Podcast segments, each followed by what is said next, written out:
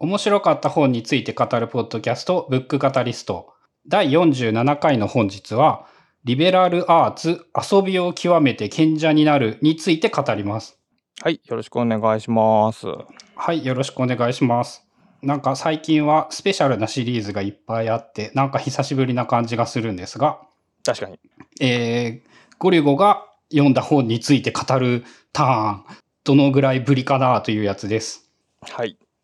で、今回の本は、えっ、とね、ブックカタリストの読書会で教えてもらって、はい。で、そこで興味を持って読んでみたら、えっ、と、ちょうど自分が今、まあ、考えていることと相性が良かったというのもあって、あ、これはいい本だな、ぜひ紹介したいなと思って選んだ本です。なるほど。簡単な書誌情報をいただければ。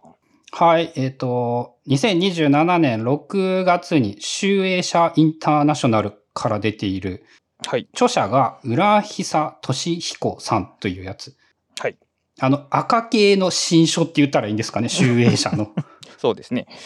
のやつで、あの、著者のことを、まあ、あんまりよく知らなかったので、えっと、ざっと調べてみると、えっとね、肩書き、文化芸術プロデューサー、文筆家というお仕事をされている方らしく、はい。調べてみると、過去になんかね、クラシック音楽の入門っぽいような新書を何冊か書かれておりました。ほう。で、こういう分野の本というのは多分一冊目ではないかなと思います。おうちなみにどういう本なんでしょうか？がか概要で言うと。えっ、と、どっちの本？この、この本、えーこの本。この本はね、えっ、と、まあ、ひあの、すごい雑な分類をすれば教養書、リベラルアーツといあーうんうう、なんか教養を学ぶための教養の書。うん、一応、だから自己、自己啓発的な内容が含まれているという感じ？うーんと、まあ、えっ、と、ないとは言わないけれども、正直その部分は自分はほぼスルーしていると思うのであるとしても。えっ、と、最後の方は言ったら自己啓発っぽい部分はありましたが、えっ、と、少なくとも本編ではほとんど触れることはないと思います。なるほど。で、えっと、まあ、あの、本の中にも出てくるんですけども、なんかね、若い頃にね、学校の先生に、えっと、1たす1について、えっと。足しても1にならないものってありますよねって、み水の粒と水の粒を足しても1にならないですよね、みたいなことを言ったら、うんうん。あの、先生が、こ、このクソガキが、みたいなこと言って、お前みたいなやつは ろくな大人にならんっていう感じで、なんか怒られたらしいんですよね。なるほど。で、それが超ムカついて、もう俺は日本の学校なんてやめるって言って、若くしてフランスに行って、で、そこでいろいろ苦労しながら、あの日本に今、戻ってきていると言えばいいのかなっていうような経歴があるみたいな方でその、本編でも触れるんですけど、やっぱ外国に行くことによって日本人であるというアイデンティティが確立されただとか、まあそういうような要素もあったりして、えー非常になんかね、えっ、と、まさに、なんて言うんだろう、教養という言い方をする、すればいいのかな。なんかあの、ゆっくり考えましょう。リベラルアーツというものについてじっくり考えてみましょうということに、すごく良さそうな感じでした。なるほど。で、えっ、と、大雑把な全体の流れとして、まあ最初にそういうようなさっきの先生にクッソムカついて学校辞めたみたいなことを話していたりだとか、あのリベラルアーツとは何なのかみたいなのをまあ軽く触れてから、まず、えっ、と、リベラルアーツの源流を知ろうと。まあ、あの、リベラルアーツというものがそもそも、あの、西洋の概念なので、やっぱり西洋の、その、知識というか、世界の捉え方みたいなものを分かっていないと、なかなか理解しがたいことがいっぱいあるぞっていうようなこともいっぱいあって、まあ、その西洋のリベラルアーツの原理となったものだとか、えっ、と、似たようなもので中国にもそういうルーツみたいなものがあったりだとか、日本の観点から見た、その西洋のリベラルアーツ、日本にリベラルアーツというものが、まあどういうふうに帰ってきたかっていう、まあ大雑把な歴史みたいなものを振り返りつつ、えーその次がリベラルっていう言葉と、まあアーツ、アートのアートですね。単数で言うと。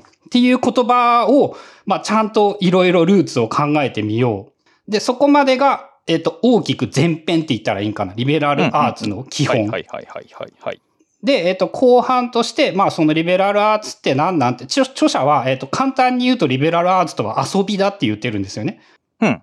で、まあ、その遊ぶための技として、リベラルアーツってどういうもんなんだろうっていうのをいろいろ考えていく中で、一番面白かったのが、そのね、江戸時代の、あの、江戸の住民というものが、こう、遊びの達人だったんじゃないかっていう話があって、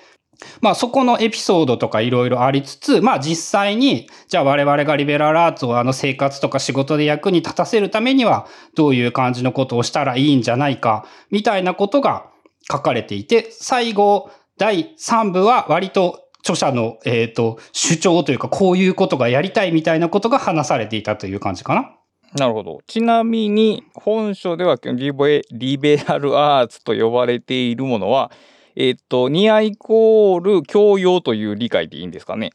えーっとね、理解でいいと思うんですけれども、割と教養という言葉に対しては著者はあまり、あの、いい印象を持っていなくってっていう雰囲気はあるのかな。なんかその、えーっと、そこも、なんて言うんだろう、日本に入ってきた過程でっていうところでいろいろ触れられてるんですけども、その、すごく大きなくくりで言えば教養だと思うんだけれども、なんかあの世間一般で言う教養みたいなイメージだとやっぱリベラルアーツってそうじゃないと思うということを言っているイメージああ、著者が言うリベラルアーツは、えー現在僕たちが名指しているような教養とはちょっと違うということが言いたいと。ちょっと違うと捉えているという印象でしたね。うん、うんなるほど、なるほど。その、まあ、強く否定とかもしていないし、そんな教養ではないみたいな言い方はもちろんしていないんですけれども、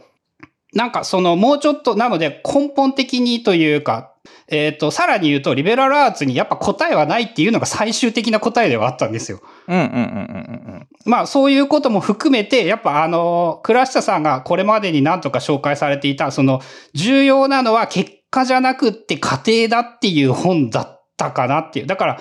えっ、と、シンプルに結論を言ってしまったら、多分誤解するというか、あの、あんまり意味がない本というのかな。うん。つまり、リベラルアーツについて考えていこうという本ですね、だから。そうですね。どちらかというと、そう受け取った方が良いしですね。だからそ、まあ多分、あとそのリベラルアーツについて考えるということは、おそらくリベラルアーツを行為するということに 含まれることだと思うっていう、そういうなんかその複雑な入れ子構造にもなっている気がします。うん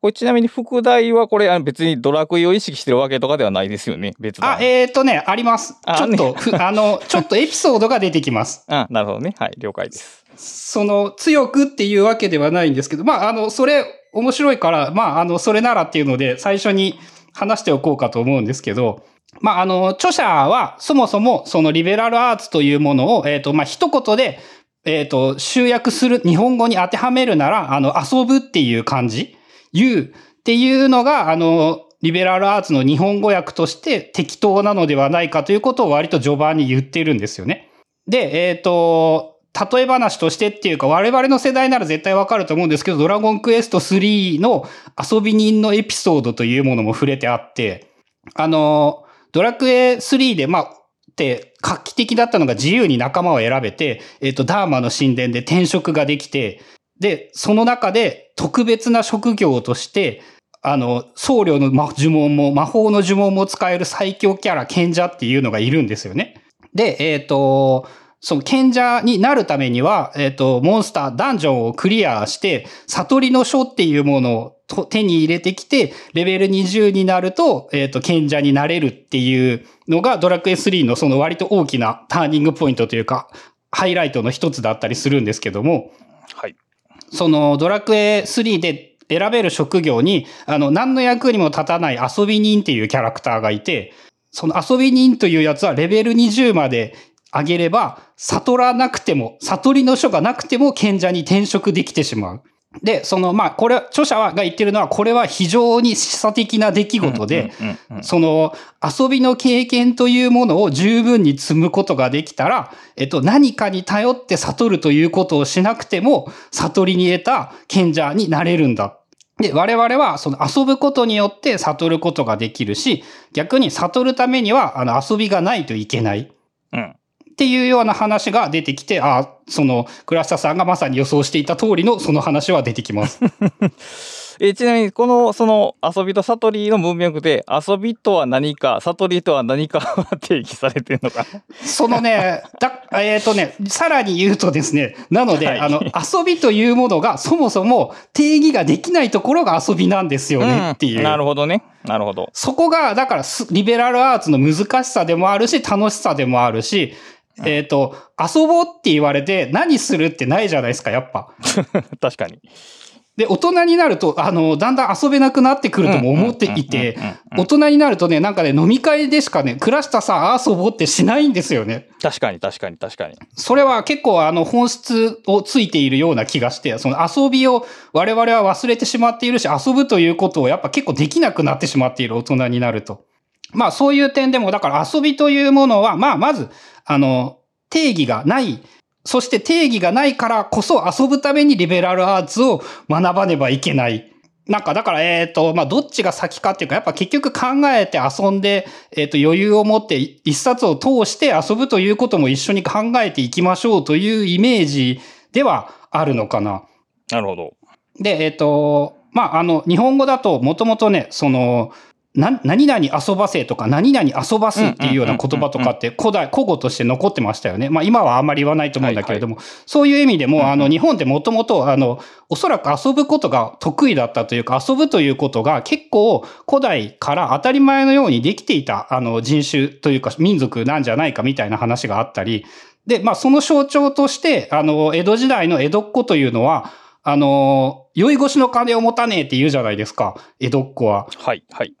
あれって、あの、まあ、あの、生き様として酔い越しの金を持たねえっていうのは、その生き様でもあったんだけれども、本当にみんな貧乏だったらしいんですよね。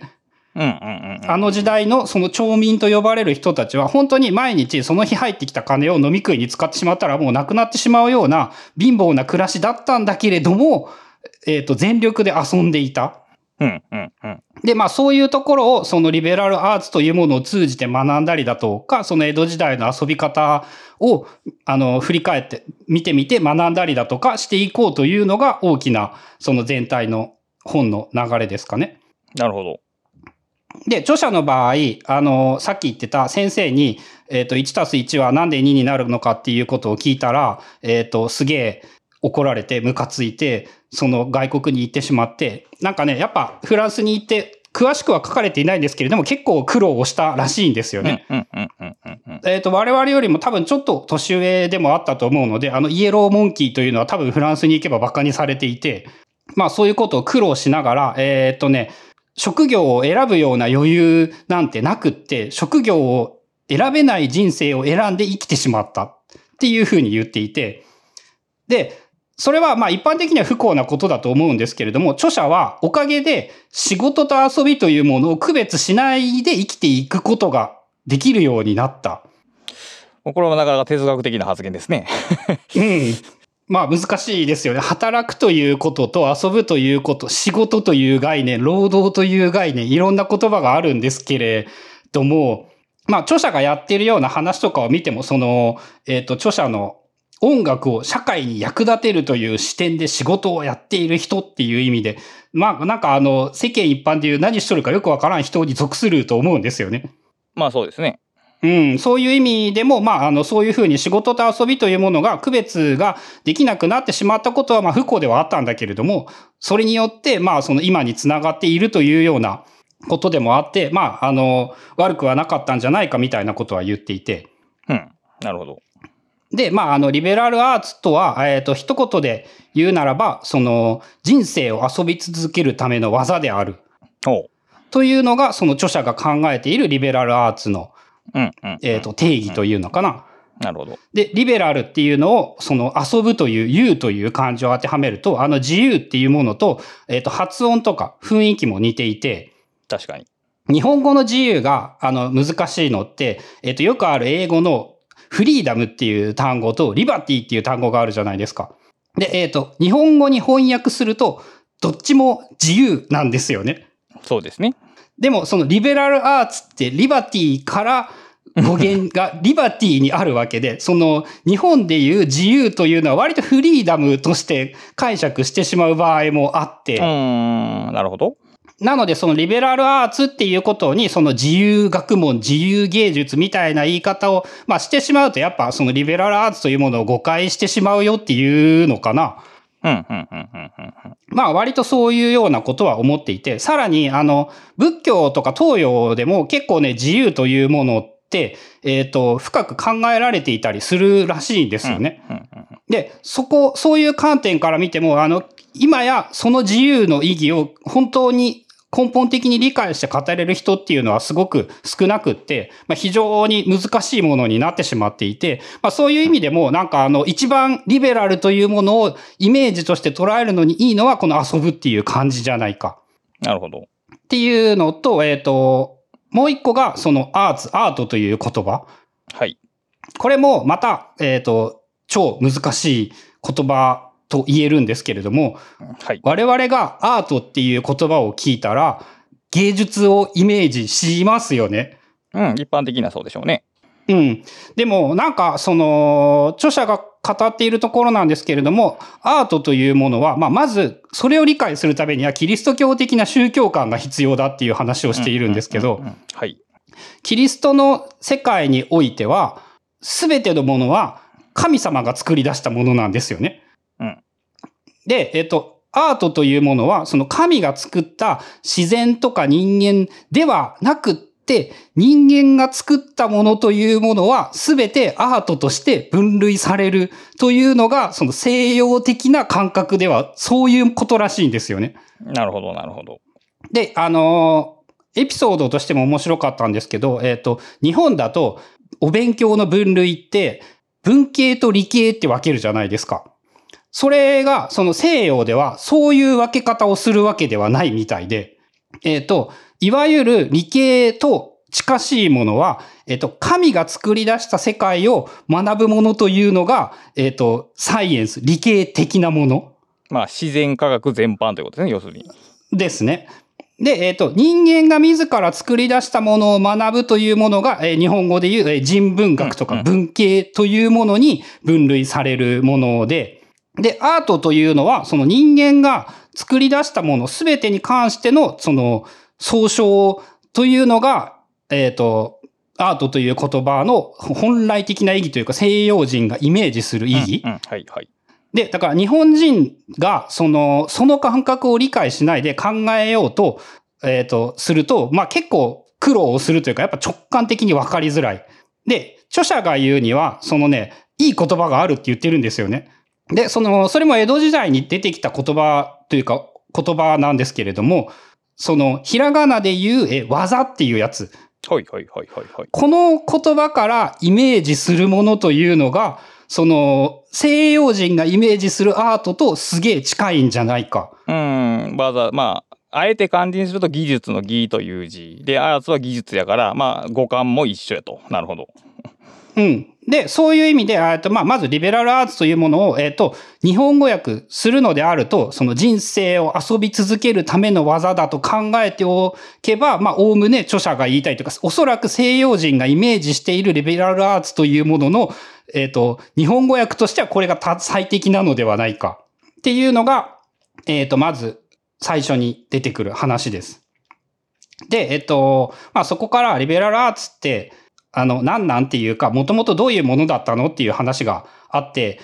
まあ、ざっとなんですけど、あの、割とこの人が音楽をやっているからなのか、そのね、音楽って俺たちがイメージするものと全然違うよっていうようなことをすごくよく言っていて、なんかね、欧米で音楽というものは、なんか一つの言語として考えられていて、日本人には全然理解がしがたいものなんですけれども、音楽というものは、なんかそのね、ギリシャとかローマの時代とかだと、そのなんか宇宙の仕組みを知るためのもう言葉みたいな 印象があったみたいなんですよね。なるほど。で、あの、例えばっていうので、ピタゴラスのエピソードが出てきて、なんか、あの、火事場みたいなところに行って、ハンマーキンキンキンって鳴らしていたら、なんかそのハンマーが共鳴しているっていう様子を見て、なんかね、重さ、それ、その共鳴しているハンマーの重さみたいなのを調べてみると、その、共鳴からその整数による調和、音のあの、オクターブでの響きだったり、その5度とか4度とか3度とかそういうのもあると思うんですけど、その、調和みたいなものを見つけて、これはなんかその、神が作り出した何か、まあそういうニュアンスなのかわかんないんですけど、その世界の仕組みとして、音というものは、その、宇宙を知るために重要なものだと考えられていたっていうのかな。うんうんうん、ああ、そういう意味での言語。だからその音楽を使ってコミュニケーション、誰かとコミュニケーションするということじゃなくて、ある種の、えー、体系的な何かがあって、そこに、えーうん、分析とか研究できる余地がそこそれに広がってるっていうような理解かな。そうですね。多分それがギリシャの話で、その、そこから現代に至るまでにどういう流れがあったのかわかんない、そこはちょっと詳しくは書かれていなかったんですけれども、おそらくその、そういう流れから、その欧米人というものは、その音楽というものに対しても、日本人が抱くその音楽っていうイメージとかなり違うイメージを持っている。で、さらに言うと、あの、音楽家っていう言葉を、で言ったら、あの、ニアリーイコールというか日本だともうミュージシャン以外はありえないですよね。ただ、なんか、それも西洋の歴史で言うと、なんかね、作曲や演奏をすることだけが、その音楽っていう定義になった音楽っていうのは、あの、ほんの数世紀前までの出来事で、さっき言ってた、そのピタゴラスみたいな、なんかその音の共鳴を調べて何とかをするみたいな、そういうようなことっていうのは、その、芸術家という概念ではなかったっていうのかな。学者の方向だったっていうのかな。なるほど。で、その音楽っていうのは、まあ結構、その、全然感覚が違うよっていう話もいっぱい出てきていて、はい、まあその、もともと、えっ、ー、と、古代ギリシャでは、なんかその、音楽というものは、えっ、ー、と、宇宙の音楽と、うん、えー、人体の音楽と、はい道具の音楽っていう、なんかその3つのカテゴリーがあったみたいで。なんか、どう区別するのかが気になるね、それ。うん。あえっ、ー、と、例えばで言うと、その色というものは光の波ですよね。で、音っていうのは空気の波ですよね。だから目に見えない何かがあったみたいな印象があるみたいなんですよね。なるほどね。で、その、いわゆる俺たちがイメージする音楽というものは、その中でもその道具の音楽しか、あの、当てはまっていない。まあ、こういうあの、これはあれかな、現代のリベラルアーツというものを学ぶ、一般的なあの、西洋のリベラルアーツ、基本7課。はい。みたいなものに音楽が含まれているのは、あの、こういう理由だっていうふうに言っていて、我々が、だから音楽というと、やっぱあの、アート、えっ、ー、と、一般にイメージする音楽としてのアートをイメージしてしまいますよね。だから、その、つい、なんかその芸術、より、やっぱその芸術的なものという音楽をイメージしてしまうんだけれども、まあ、あんまそういうものでもないというか、そこもやっぱ、えっ、ー、と、ストレートに理解してしまうと、ちょっとなんか、歪んだ理解になるというのかな。なるほど。で、まあ、あの、中国にも同じような、そういう、えっ、ー、と、音楽、えっ、ー、と、リベラルアーツに近いような陸芸というものがあって、そういうような概念も中国にもありました。えっ、と、リベラルアーツ的なものというのは、えっ、と、西洋に限らず、少なくともまあ中国にはあって、それはきっと日本にも輸入されているので、大きな意味では日本人もその根本の概念みたいなものはあるって言ったらいいのかな。で、そこから、えっ、ー、と、日本に入ってきた、えっ、ー、と、リベラルアーツというものが、その、まあ、えっ、ー、と、明治初期にリベラルアーツは最初に紹介された時は、まあ、あの、やっぱ芸術っていう訳語が当てられてしまって、まあ、えっ、ー、と、リベラルアーツというのがその芸術と言われていて、やっぱその教養という概念なんかとは全然結びついていなくって、芸術とかアートに結びついたものとして、そのリベラルアーツというものが日本で理解されるようになってきた。で、その後に、あの、教養主義という、なんか、え著者は日本的な偏った価値観みたいな言い方をしてるんですけども、というものが生まれて、それと結びついて、その日本のリベラルアーツという言葉のイメージができたんじゃないか。うん、で、えっ、ー、と、まあ、日本型の教養主義というのは、そのせいで、えっ、ー、と、なんかね、その勉強ができない人を見下すみたいな、そういうような悪しき伝統も結構、あの、影響を与えているのは、その間違った教養の概念とかリベラルアーツの概念というものが良くないんじゃないかみたいなことは、えっ、ー、と、著者は言っていました。うん。はい。なんかね、えっ、と、西洋のものを無理やり早期に日本に入れてしまったせいで、その、やっぱね、変なことになったみたいなんですよね。まあ、これも、あの、か、えっ、と、キリスト教的なまた価値観の話が出てきてくるところなんですけど、その、日本だと自然というものは神様よりも上位に置かれてますよね、概念として。はい。神様に対して、やっぱ西洋だと最上位にいるのは神で、神が作ったものとして人間とか自然というものがあって、で、あの、なので、日本人は割と自然に畏敬の念を抱くというのが、割とニュートラルにあるみたいなんですけれども、その、キリスト教的な世界観だと自然というものは、あの、人類が、神が作り出したものだから、あの、人類がコントロールできる。人間よりも割と下に置かれるという概念が、割と一般的みたいなんですよね。で、その日本というものはもともと自然が自分より上にあったはずなのに、西洋の教育カリキュラムは基本的に自然というものは下に見ている。で、それをあの、あまりにも急に、特に明治維新の頃っていう意味なのかな？に取り入れてしまったせいで、なんかあの、学問というものがこうひ歪んでしまったというか、文系だとか理系っていう学問の区別というものも、なんかその変な価値観になっていたり、変な自然観になっていたりっていうので、まあ結構その学ぶこととかリベラルアーツというものが、えっ、と、歪んだ概念、間違った捉え方をしているというのは、なんかそういうところにあるんじゃないかと言っています。え、じゃあ西洋のリベラルアーツを持ってる人は、そういう自然観はあまり歪んでないってことなのかな？うーんっていうようなニュアンスのことを思う、書いてあったというか、そういうように取れたんですけれども、それはちょっとだいぶ西洋を持ち上げすぎてるような気がしないではないが。まあ、あの、どっちかっていうとあれですかね。そもそもがリベラルアーツという概念は西洋から生まれたものなので、まあ、その日本人の概念がそのまま日本に、えっ、と、ストレートに輸入すると、やっぱ、えっ、と、イコールにはならないですよね。まあ、その辺の歪みというのの原因というか、ず、ずれの原因というのは、そういうところにあるんじゃないのかなという。まあ、あの、割と多分この人は、あの、日本教育とか嫌いなのは、あの、見ていて思います。うん、もう大体ここまでの流れでそれは感じてます。はい。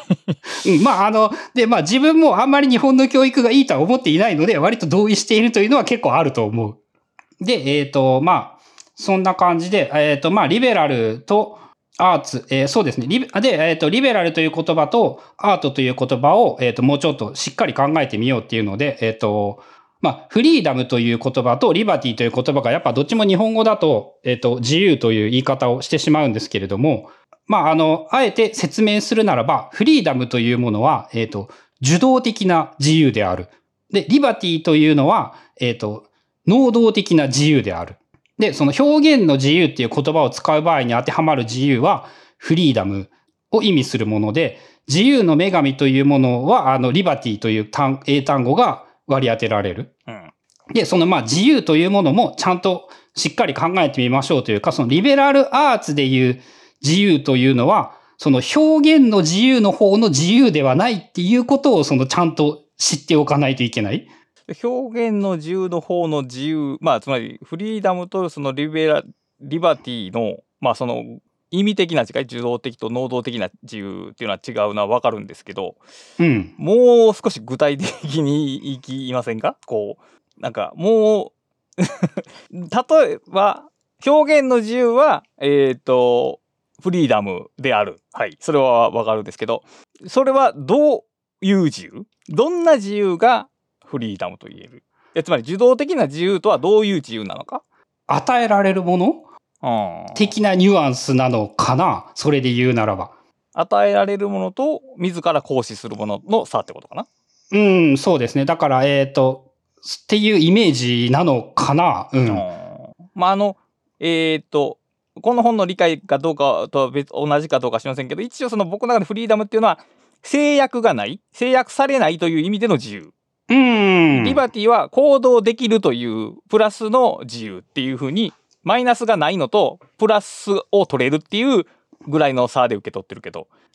まあ、えっ、と、おそらく著者が言いたいこともそうだろうと思うし、えっ、と、能動的、受動的という言葉のニュアンスをそういうふうに言えるんじゃないですかね。うんうんうんなるほど。で、えっ、と、リベラルの話。はい。まあ、あの、そこでもう一個あれですね。あの、仏教にもその自由というものというものの解説というのがいっぱいあって、はい。そこも、まあ割と難しかったんですけども、東洋にも仏教語としての自由というものはあって、やっぱそこは、そこには、その、なんて言うんだろう。さっき言った制約がないという自由ではなくって、自由というものは結構自ら、その積極的なものであって、創造的なものである。自ら、その選んで獲得しなければならないという自由みたいなものがあるみたいなんですよね。うーん、まあ、当然日本の場合、その自由っていうのが先にあって、で、誰かがそのフリーダムとかリバティを訳そうとしたときに、これ自由でいいんじゃねって誰かが言って、は自由っていうことになったんでしょうね、きっと。うん、おそらくそうですね。で、なので、えっ、と、日本、やっぱあれですね、言葉が、今の日本人が聞いてイメージする自由という言葉が、えっ、と、割とやっぱフリーダムのイメージであることが多いような印象はあるんですよね。それはなんでやろうな。その、なんでなんでしょうね。それは確かにね、考えてみないといけないかもしれない。つまり、リベラル的な自由っていうのが僕らの日常にないからってことなのかな。うーん、まあ、あの、著者が言うには、そこがなんかね、その歪みだみたいな多分ことだと思うんですけれども、うんなるほどその、えっ、と、西洋とご、えー無理に東洋概念に西洋を埋め込んできたから、そういう変な誤解が生まれたではあるのは、多分その著者の意見はそうだと思うんですけど、なんかもうちょっと考えられそうですよね、そこは。まあだから自由っていうのは制度として多分与えられるもの、まあ表現の自由も一番そうだけど、だから、えー、さっきの受動的っていう言葉でいいけど、待ってるだけで得られるものがそっちの自由で、で、か自分から獲得しなければならないものがリベラルの自由やった時には、言ったら待ってるだけでは永遠に手に入らないわけじゃないですか。ということは、うん。例えば普通に生きてるだけで、その概念を獲得するのが難しい？ナチュラルには。難しいと思います、おそらく。だからわ僕たちがイメージしにくいのかなと。うん。あの、多分ね、その、お上という言葉があるんですけど、そのあたりとなんかね、関連しているような気がするっていうか、うん。だから、お上が与えてくれる自由はいつでもフリーダムで、そもそもそのお上に対して抗う権利を行使するのがリベラルやから、だから、あんまり日本的な概念じゃないよね、そのリベラルの方は。そうそう。ただ考えてみると、例えばなんですけど、あの、結構農民ってね、一気やってたらしいんですよね。確かにね。その頃はあったんや、ということは。その、まあ、著者の話につなげるならば、江戸時代の人たちは結構、そのリベ、リバティな方の自由をやっていたような気がするんですよね。で、例えばその平安時代とかそれ以降でも、その、えっ、と、権力争いをしてはったわけじゃないですか。つまり、絶対的な権力が一つだけあってっていうことではなかったはずで、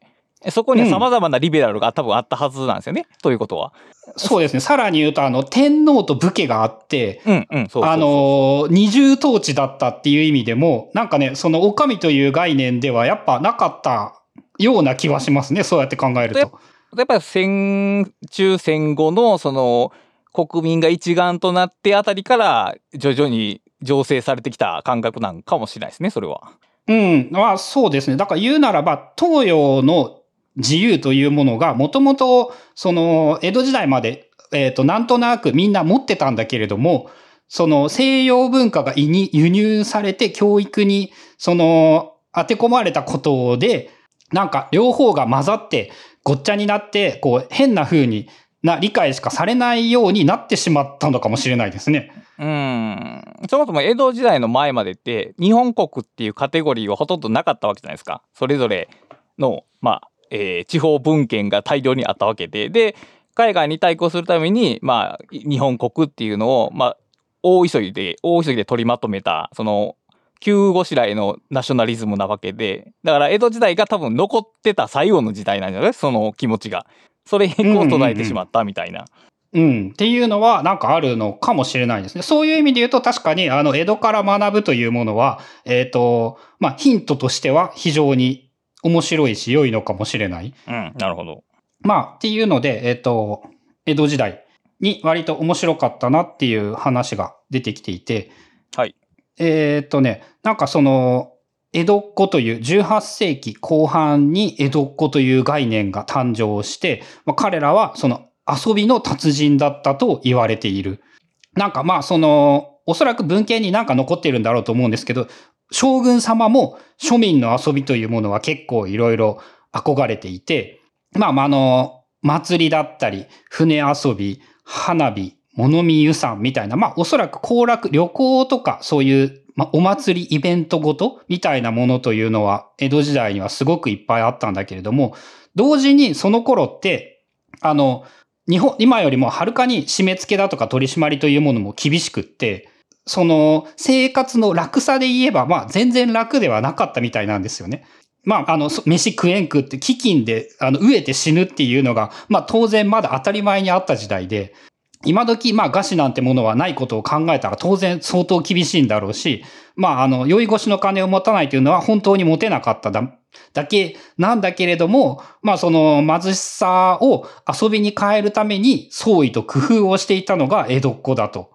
で、えっ、と、一番著者が書いていた中で、マジかすげえなって思ったのが、その江戸、江戸らしい遊びというもので、えっ、と、象徴的なものというのが、えっ、と、カレーの実、カレー闇、枯れた野葉、野っ腹を見に行くという遊び。そんなものが、あの、江戸時代に実際に存在していたらしいんですよね。その、月見でもなく、花見でもなく、雪景色を見に行くわけでもない、えー冬の一面の枯れた、何にもないところをわざわざ見るために遊びに行って、ああ、楽しかったって遊んでくる。うん。まあ、これを、これを遊びとして成立させてしまうというのは、あの、確かに、その遊びの達人しかできねえよなっていうことをすごい思わされて、まあなんかこう日本語で言うとその粋と野暮や野暮に対する粋の今日粋の極致みたいな感じだねもう。息の極みですよね。うんその、なんも、なんもないところ、まあでもそうですよ。だから例えばで言うならば、その、その何もないのがいいんだみたいなのは多分息ですよね。うん確かに。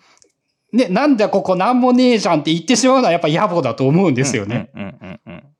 で、その、まあ、これが自分の中の、あの、すほぼ一冊の中のここが一番良かったっていうエピソードっていうか、その話だったんですけど、まあ、これが、こうやって遊びを見つけるんだな、これが遊びなんだなっていうのが、なんか全てがここに集約されているような気がして、なんかその、何もなくても遊べるし、遊びって何すんのって言ったら、えっ、と、何にもないところを見に行くだけでも遊びになるんだよっていう、これちなみにですけどなぜ江戸なんでしょうかね？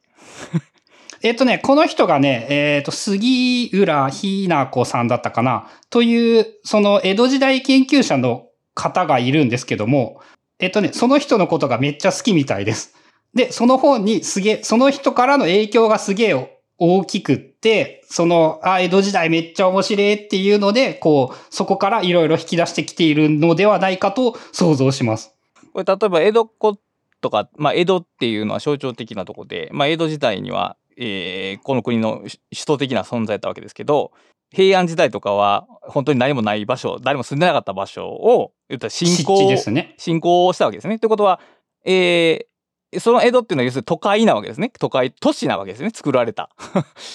で、例えば江戸っ子ってイメージした時に畑耕してる姿は思い浮かばないじゃないですか。そう、町人しかいないんですよね町人と武士しかいない。だから、その持たないってことが言えるっていうライフスタイルがそこにあるわけですよね。で、農、農、農民は農地を持ってるし、そこからもう動けないわけじゃないですか。だからそのライフスタイルと、そのマインドセットがやっぱりセットになってるんだろうなというのはちょっと聞きながら思いましたね。えっとね、今の話を聞いてちょっと思ったのがね、えっと、現代がその AI の発展によって、そういう意味でみんな江戸っ子になれるんじゃないかみたいなことを思って、おー、なるほど。生きるために、言ったら米作らないと人間死ぬんだけど、日本で言えば。えっと、江戸っ子たちは誰一人米を作ってないんですよね。確かに。で、米を作る役割というのは、まあ、その江戸時代は農民が担っていたんだけれども、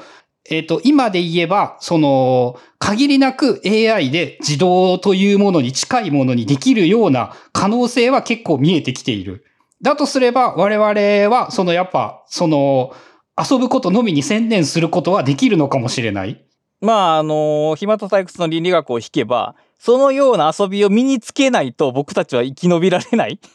うん、そうそうそ 暇すぎて。う。うん。うん。そういうことは言えるかもしれないですね。あ、で、あの、同じくなんですけど、その、この本が気に入った理由は、その、前回じゃないや、その、暇と退屈の倫理学からの話の答えの可能性としてもすごうく、んその、役に立つなって思ったんですよね。なるほど。その、こういう風に遊びを見出すというものは、暇と退屈への、との戦い方というか、の大きなヒントになって、その、何もないところからでも、その、暇つぶしというものを作り出すことはできる。はい。その、カレー、そこの象徴が、その、このカレーやみ、カレーのみうん。というものでもあるというような気がして。うん、そうですね。で、ここで 話をまだ広げておくと、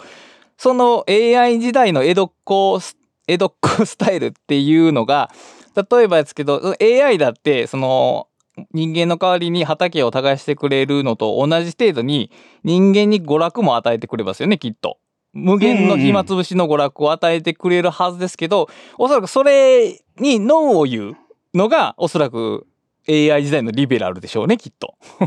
ああ、そうですね。だから、えっ、と、与えられた遊びでは、うん。リベラルは獲得できないですよね。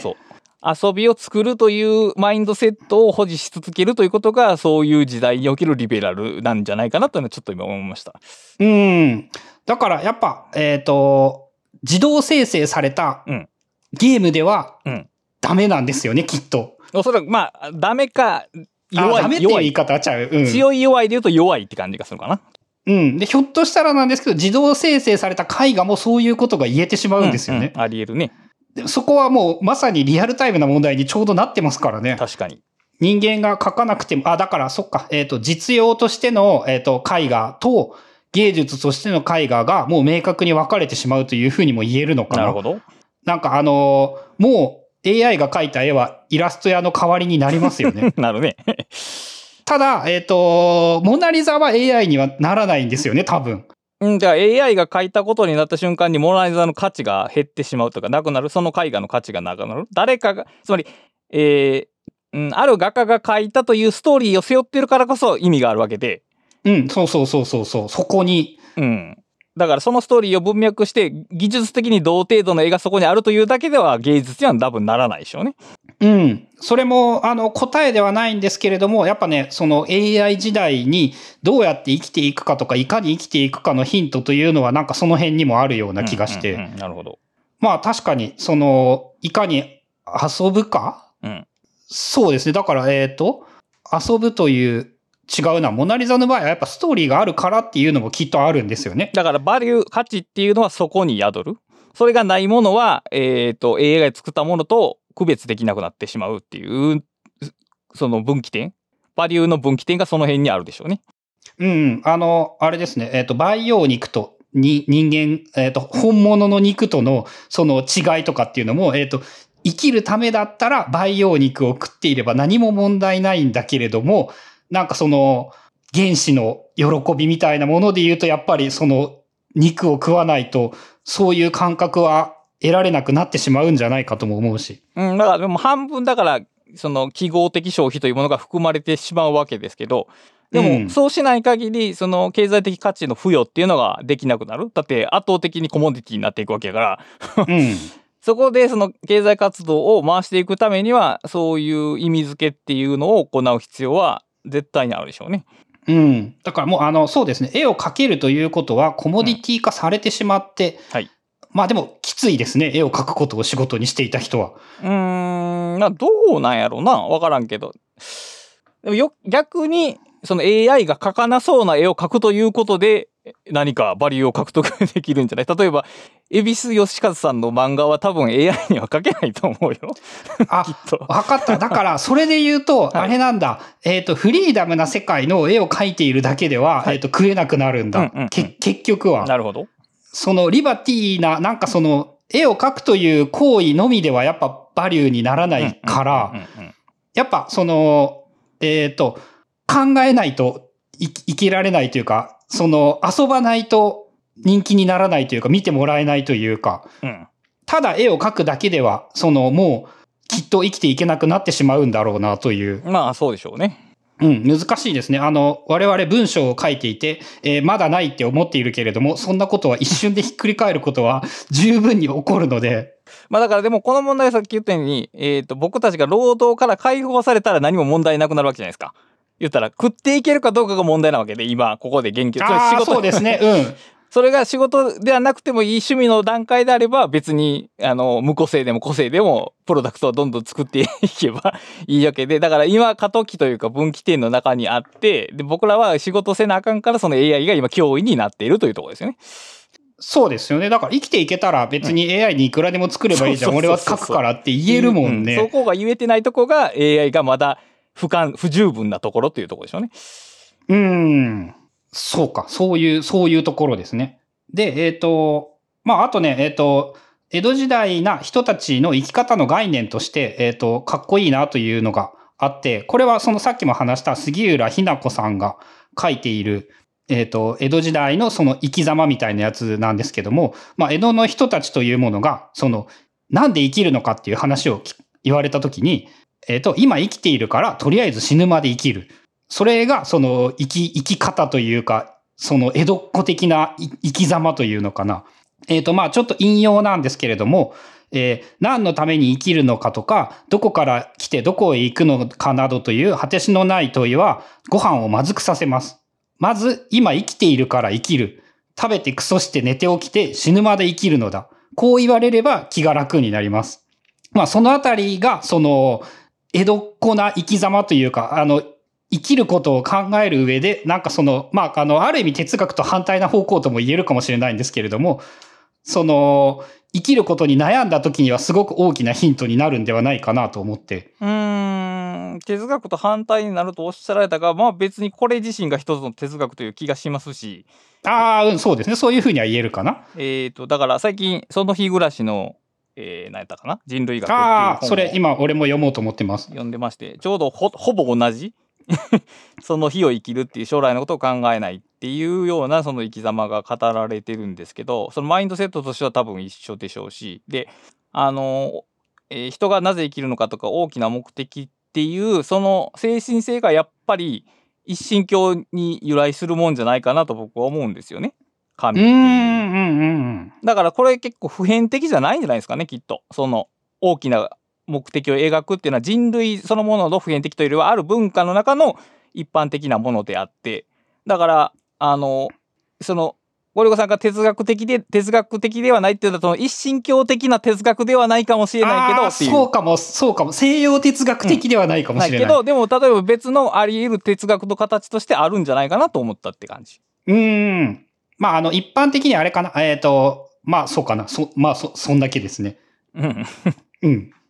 まあ、あと、あの、江戸時代の人の同じく、えっ、と、三内主義というもので、えー持たない、出世しない、悩まない。まあ、物、あの、家事が多いし、お金がなかったっていうのもあるんだけれども、まあ、で、もうでき、何も物を持ってなかったし、出世しようともしなかったし、えー悩、過ぎたことは、もう、もう直実に持ち越さない。めんどくさいことは考えない。で、あの、うん言ってるのは、えっ、と、これもまあ、杉浦ひな子さんなんですけど、私たちは今、この真逆のことを完全にやろうとしているんじゃないか。まあそうですね。うん。まあ、あの、できるだけ物を多く持ち、このあたりは最近反動が出て、全部反動が最近はもう出てきていて、この人はちょっと昔の人なので、まあ、その先を言っていたのかなって感じではあるんですけども、まあ、そのできるだけ物を多く持って出世して、えっ、と、明日どうしようかっていうことばっかり悩んでしまっているという生き方では、なんか、こう、辛いんじゃないのか？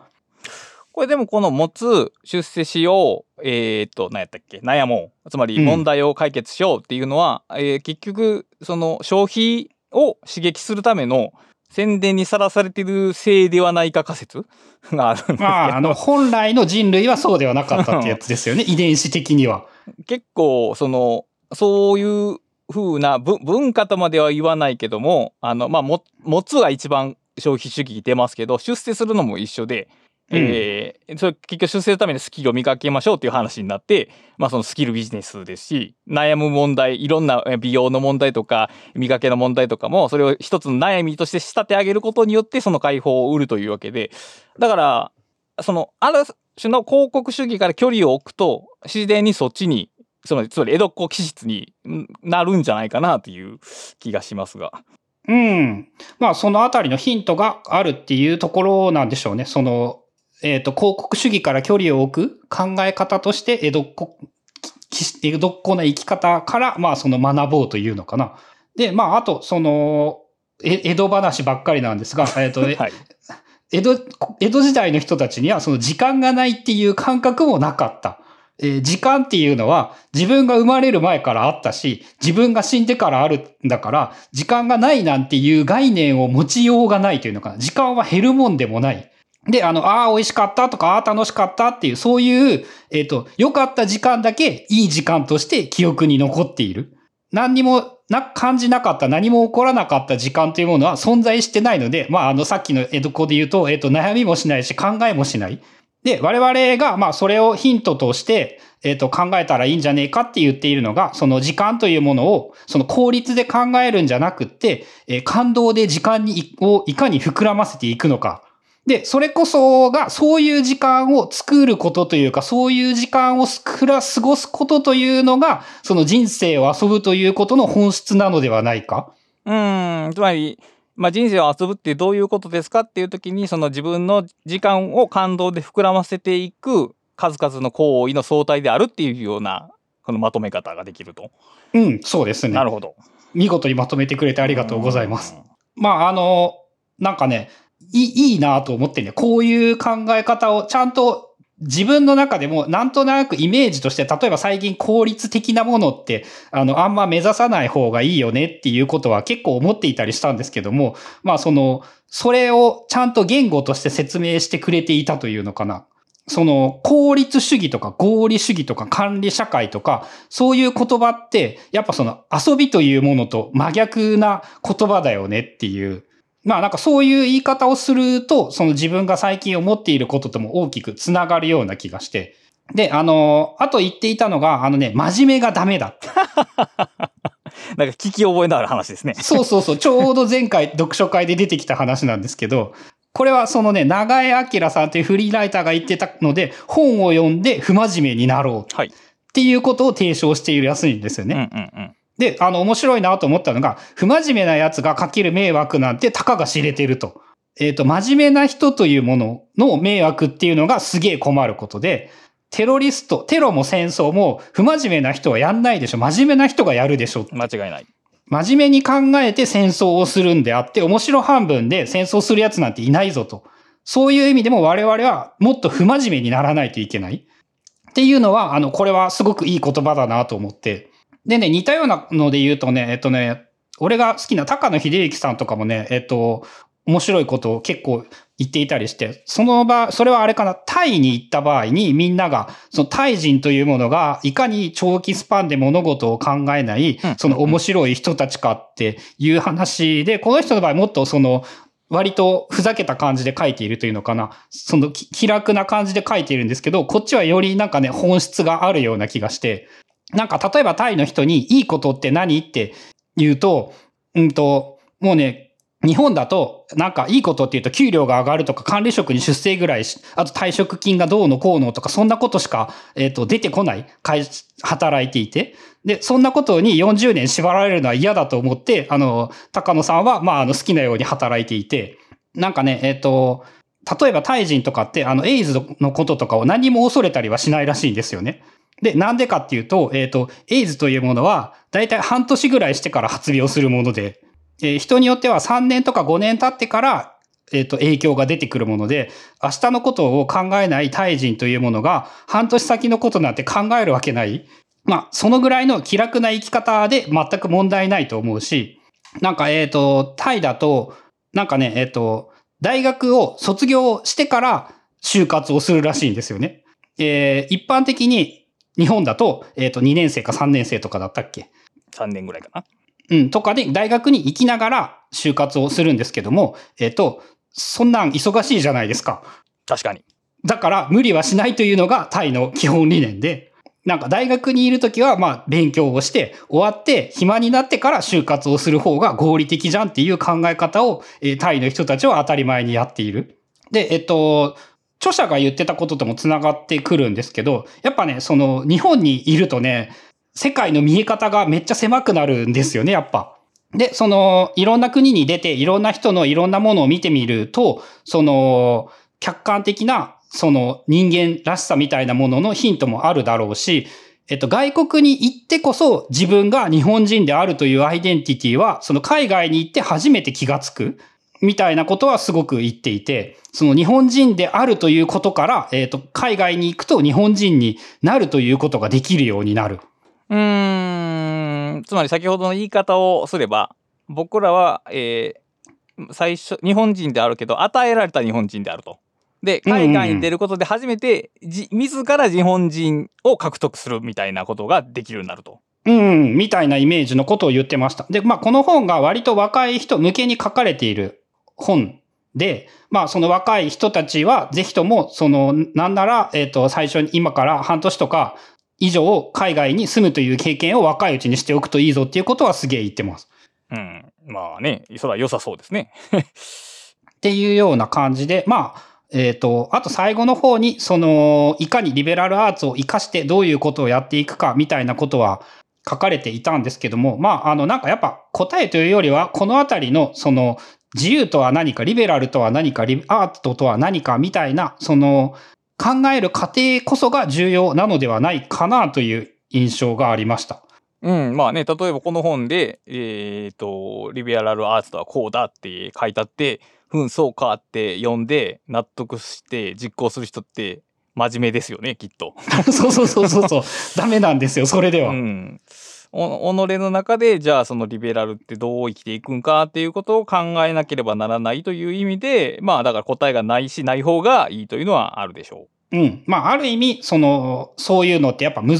しいということにとも言えるのでまあなかなか難しい本だったなというふうにも言えるんですけれどもまあそのあれかないろんな個人的に思ったのは、どこからでも面白いことを見つけ出せるし、どこからでも、その、リベラルアーツを実践するヒントというものは、なんかあらゆる場所にあるんだなっていう感じはして、なんかね、あの、ブックカタリストはめっちゃリベラルアーツだと思うんですよね、自分の場合で言うと。まあ、近しいでしょうね、きっと。うん。俺の中で、えっ、ー、と、まあ、サポータープログラムみたいなものはやっているけれども、しかも、えっ、ー、と、そのために、そのためにじゃない、そもそもが、えっ、ー、と、本を読んで話せるようになるために結構時間をかけてメモを取って話す準備をしたりしているんですけど、遊んでるとやっぱ思うんですよね。まあ仕事してる感じは少ないよね。うん。あの、定義で言うなら多分仕事なんだけど仕事しているつもりはない。うんと、そうか。だから、業務な感じはしない？ああ、うん、それはあるかもね。うん、そうそうそう、そうですね。まあ、で、その、他の働き方、生き方というのが、まあ、どういうふうに応用できるかっていうのは人によって違うので、その、じゃあみんなブックカタリストやりましょうって言ってしまったら、それは真面目な人の間違いだと思うんですけど、まあ、なんかいろんなやり方で、その、遊ぶということの、を考えるきっかけになった、ヒントになったというのかな。まあでも最終的な結論として結局リベラルアーツはよくわからんかったではあるんですけども。そうですね。うん。まあでも多分やっぱそういうもんなんだろうなって思いました。うーん。まあ、うん。まあ著者、まあだから結構もうこれはリベラルアーツ2.0というか、著者 著者定義には多分なってるんですけど、まあでも、うん今の時代にそのいわゆる求められている教養とかリベラルアーツがそのつか獲得しようとしているものを書くっていうのがここにはありそうですね。うん、まあそうですね。えっ、ー、と、おそらくそうなんだろうと思います。まあ、という感じで、そのぐらいかな。うん。はい。ということで、えっ、ー、と、ブックカタリストは番組を支援していただけるサポーターも募集しています。サポーターの方には本編収録後のアフタートークの視聴や月に1回の読書会の参加、えー、本編使用時の台本の公開など様々な特典を用意しています、えー、気になる方は概要欄のリンクから飛べる公式ページなどもご確認ください。それでは今回もお聞きいただきありがとうございました。ありがとうございます。